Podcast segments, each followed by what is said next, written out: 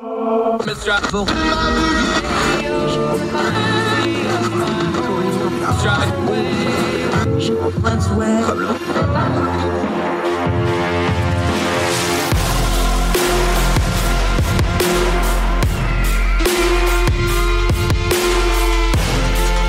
your host, Andrew Donaldson. This is Heard Tell. Welcome back to Heard Tell. Uh, this is going to be a fun one. We're going to talk a little energy policy, a little bit of climate, that sort of thing. Uh, we're joined with another one of our great Young Voices contributors, Jacob Puckett. Uh, he does a lot of writing in environmental and energy fields, also a little bit of transportation, but we're going to focus on energy today. Uh, he is working out of the Show Me Institute. And if you didn't already know, that's out of Missouri, which is the Show Me state. Jacob, how are you, my friend? I'm doing well, Andrew. Thanks for having me on the show. Thrilled to have you. You did some writing over at uh, Real Clear Energy. Free market reforms can help reduce GHG emissions faster. That's a big word. What's the acronym? Let's get our nomenclature straight before we dive into the particulars here. What the heck is a GHG emission? So, GHG stands for greenhouse gas emissions. Typically, that's shorthand for saying carbon dioxide emissions, which you know would, would be a long uh, phrase to spell out. So, GHG kind of takes the place for that. Now, we've heard about greenhouse gases all of our lives. Some of those are naturally occurring, some of those are not naturally occurring. So, when they're talking about reducing the emissions, which ones are actually harmful? Which ones can we really not do a whole lot about, even if we wanted to? And which ones are being targeted specifically regulatory wise? Sure. So that's that's the big question. Um, which emissions are harmful, and which ones are coming from us versus which ones are occurring naturally? This it's a it's a debated topic. The IPCC in their last report uh, attributed nearly all of the recent warming uh, to human activity, which that's that's a big statement. Maybe more information will come out uh, the next time they have another one of these reports, and and they might adjust the view. Um, but that's a debated topic, and we're usually talking about carbon dioxide emissions specifically from the energy sector, transportation sector, and industrial sector. Those three account for a- about 80% of all of America's greenhouse gas emissions. So when when we talk about um, policies or regulations to reduce, excuse me, to reduce our emissions, those are the main areas that we're usually talking about. Now, I've kind of softened my stances on this over the years.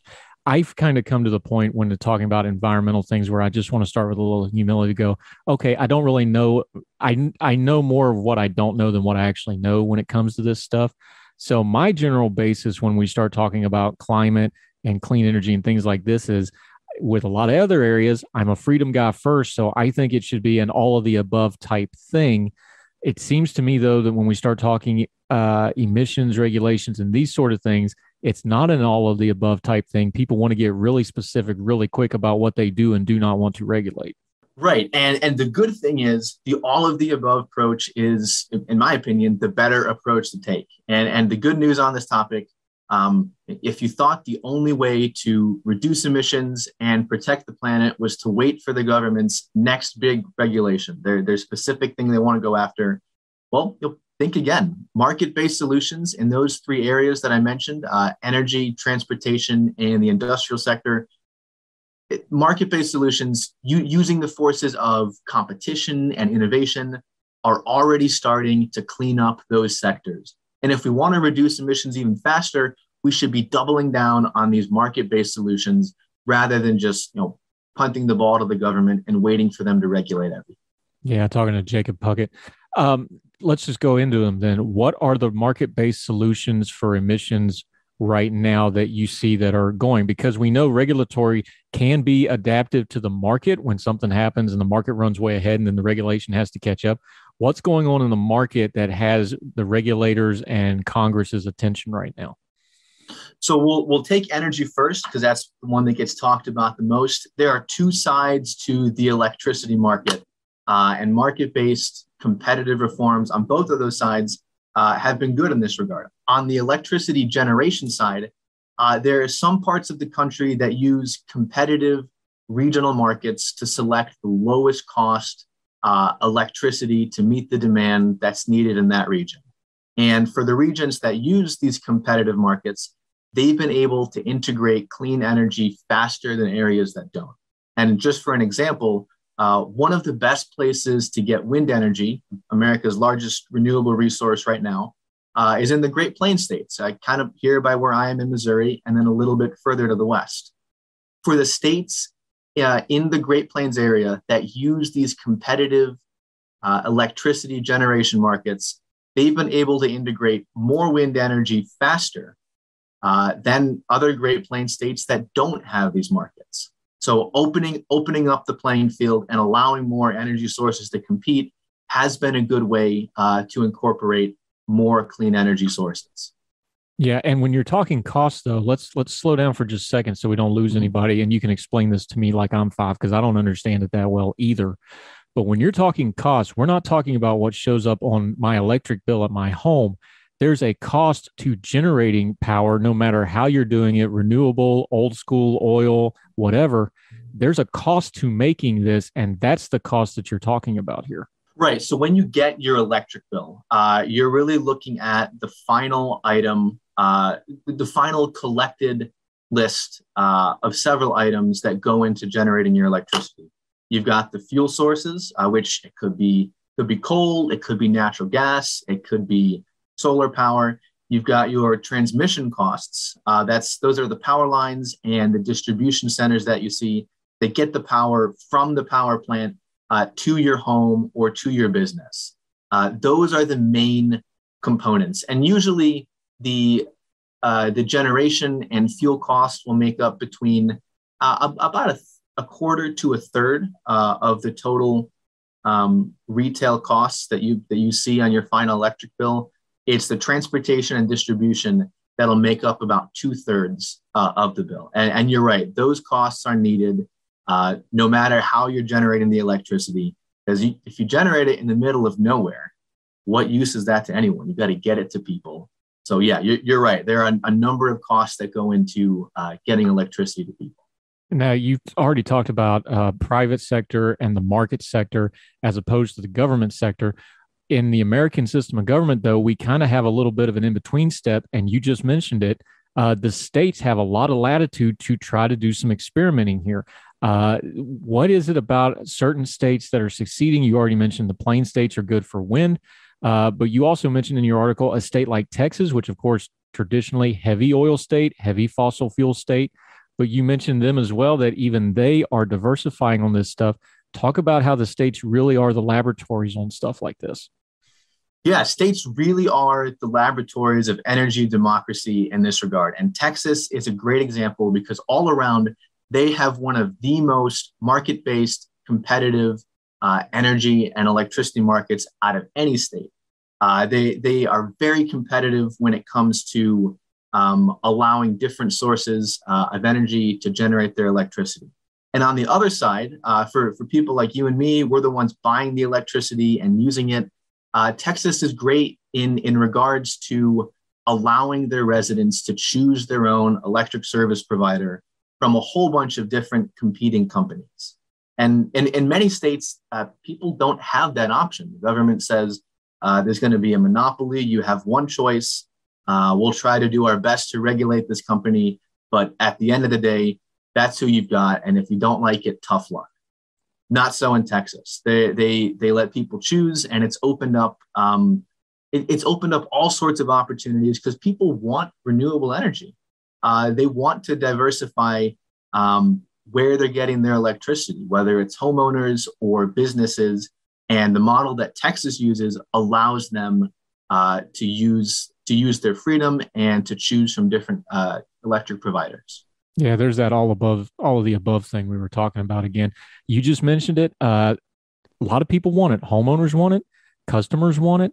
Businesses want it what's going to be the tipping point on the energy side of this debate to where the cost and the technology and the market and the regulation all start to meet because we understand right now those are all kind of in divergent places. We don't really have the technology to replace all fossil fuels. We don't have the regulation to do it. When do you think the mating point for all those is going to be? Is it any time in the near future or is it still way off in the distance? I think it's closer um, in the near future uh, than, than, it, has been in times past. And I'll, I'll explain that in a moment. But the, the electricity sector is changing rapidly. You, you no longer have people just accepting the old monopoly utility model of one company will generate all the electricity and everyone else just buys from them. Yep. L- large businesses um, want to be able to compete in this uh, in these um, regional electric markets uh, themselves. They want to be able to, for instance, put their own solar panels up and offset some of their costs, and to sell that electricity back to the grid. It's it's no longer uh, one utility and then everyone else on the outside. There are now multiple players uh, in these electricity markets, and uh, a recent um, order from the Federal Energy Regulatory Commission, which has a lot of say in these regional electricity markets. Uh, a few months ago, they just put out an order. It's Order 2222 for anyone who wants to look it up, uh, opening up these markets even more to allow more market participants uh, to, to participate in the electricity generation process. So that's the future uh, of where the industry is going. Uh, more is better and uh, that's that's what we're looking at. We're talking to Jacob Puckett. When we come back, we've talked the energy side. We're going to talk to the transportation side when we come back from the break, which is getting more and more entangled in energy because of the push for electric. Talking about that with Jacob Puckett of Young Voices right after this on Heard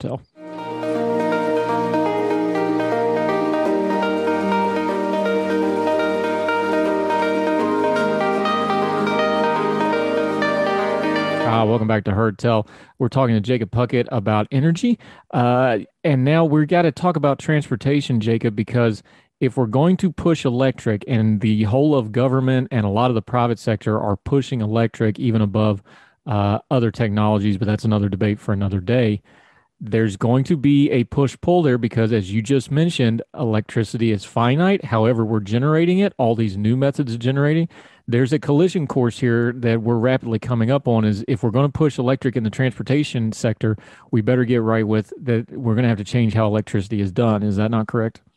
Right. When when more electric vehicles hit the road uh, overall there's going to be a greater demand for electricity it, and, and that's simply because you're changing the fuel source for millions of vehicles from gasoline uh, and oil-based fuel to electricity so we are looking at the need for more electric generation overall. And uh, a, a, lot of policymakers and lawmakers and regulators are focusing on electric vehicles as, as a way to improve local air quality, uh, reduce the transportation sector's overall environmental impact, um, as, as well as any benefits that drivers might experience. But, but that's, that's a separate issue.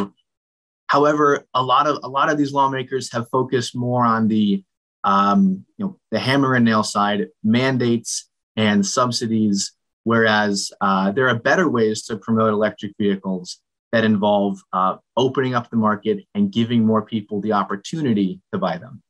And there's it's not just technology. There's some practical stuff in the way here. You touch on it in the article. Um, electric vehicles are not like regular vehicles regulatory wise right now. There's restrictions on who can buy them, who can sell them. Uh, there's going to be an issue with these vehicles, uh, like we've seen in the farming sector, a right to repair issue with these vehicles because it's heavily regulated. We know the issues with batteries and the rare minerals and the export problems with that. It's not just technology and it's not just environmental um, nerddom, for lack of a letter, better way of phrasing it. If you're talking about people's primary transportation, there's a lot of practical issues that got to be worked out here. Right. It's it's crazy to think that residents of nearly two dozen states are not allowed to buy electric vehicles directly from the manufacturer. That's that's how companies like Tesla, for instance, sell their cars. They don't go through dealerships. You buy it directly from the dealer. Well, it's illegal in about two dozen states. So those residents would have to travel out of state to buy an EV from a, a popular brand like Tesla or Rivian or, or any of the new electric vehicle companies entering the market. And, and if lawmakers wanted to encourage uh, more people to buy electric vehicles, one thing they could do is to make it easier to allow them to buy electric vehicles. Getting rid of these, uh, these outdated restrictions that require uh, car manufacturers to go through dealerships will go a long way in bringing uh, more electric vehicles to the streets and providing an operating stability for all these new companies, uh, giving them the confidence that they can operate where people want their cars. Yeah, talking to Jacob Puckett, a Young Voices contributor, talking a little bit of energy and environment.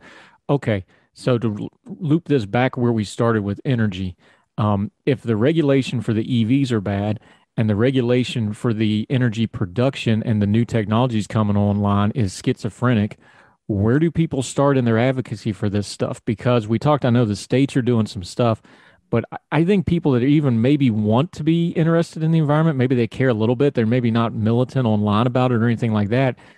Is there just an intimidation factor to some of this right now because of the way the discourse is going, where people just go like, ah, "I'm just not going to fool with that." How do we turn down that noise and let people that maybe are mildly interested get into this? Because there doesn't seem to be a lot of access points to discussing this topic that don't wind up in an alley of getting yelled at on your Facebook page, right? right. Well, the key is to stay away from the extremist legislation that gets proposed in Congress that gets the most media attention. People might be surprised. There have been a number of uh, reasonable market based solutions uh, for. Um, for for transportation and for electricity generation that have that have moved through Congress the past couple of years. Um, you could start to look at um, Kevin Cramer has a very reasonable position on this. Um, Joe Manchin will bring a voice of reason uh, when when the the rhetoric gets too hot. Um, Susan Collins and Lisa Murkowski are also focused on these, and, and they typically provide uh, a more sensible, um, middle of the road way to reducing emissions and bringing more competition to electricity markets you know, in ways that don't involve just simply slamming down the heavy hand of government. This is what you must do. You know, instead, they focus on cooperation, and innovation. Yeah, and real quick before we have to let you go, since you're an energy guy, uh, one of those heavy hands has been in a sector that we know for a fact can produce a massive amount of clean energy in a hurry, but nobody really wants to do anything with it. Nuclear power. Uh, you just mentioned Joe Manchin, state of West Virginia, had a ban, a legal ban on the book that you could not do any nuclear power in the state. They just lifted that. The governor signed it into law. What does that read to you when something that is almost emblematic of fossil fuel coal country, West Virginia, and they make that kind of a statement legislatively? I know that doesn't mean probably in my lifetime I'd ever see a nuclear power plant, but still, that that's it's not everything, but that's a something, ain't it? Hey, more more states should follow West Virginia's lead in this. Most of these laws banning nuclear power were passed decades ago when there were a few minor accidents with nuclear power plants, but right now it is one of the safest ways to generate electricity. And, and you're right, Andrew, it's emissions free, it's reliable, and you can generate a lot of electricity with this.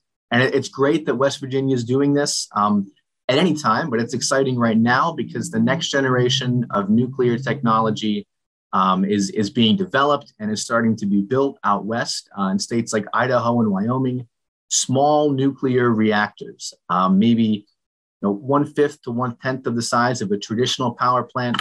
They're more flexible, they're cheaper, they're even safer than the safe traditional uh, nuclear power plants that we're that we're used to.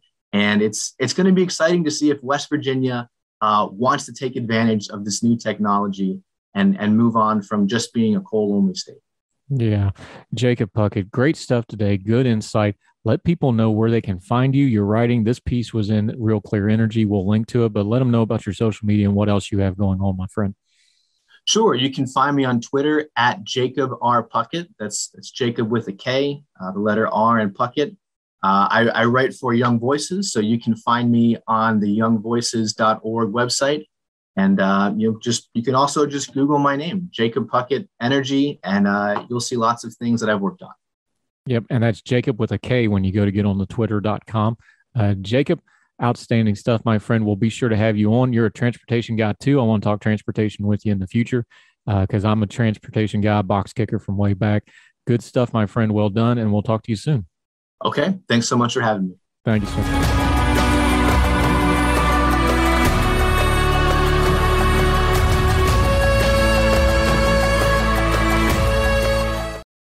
For the ones who work hard to ensure their crew can always go the extra mile, and the ones who get in early so everyone can go home on time, there's Grainger, offering professional grade supplies backed by product experts so you can quickly and easily find what you need. Plus, you can count on access to a committed team ready to go the extra mile for you. Call, click grainger.com, or just stop by. Grainger for the ones who get it done.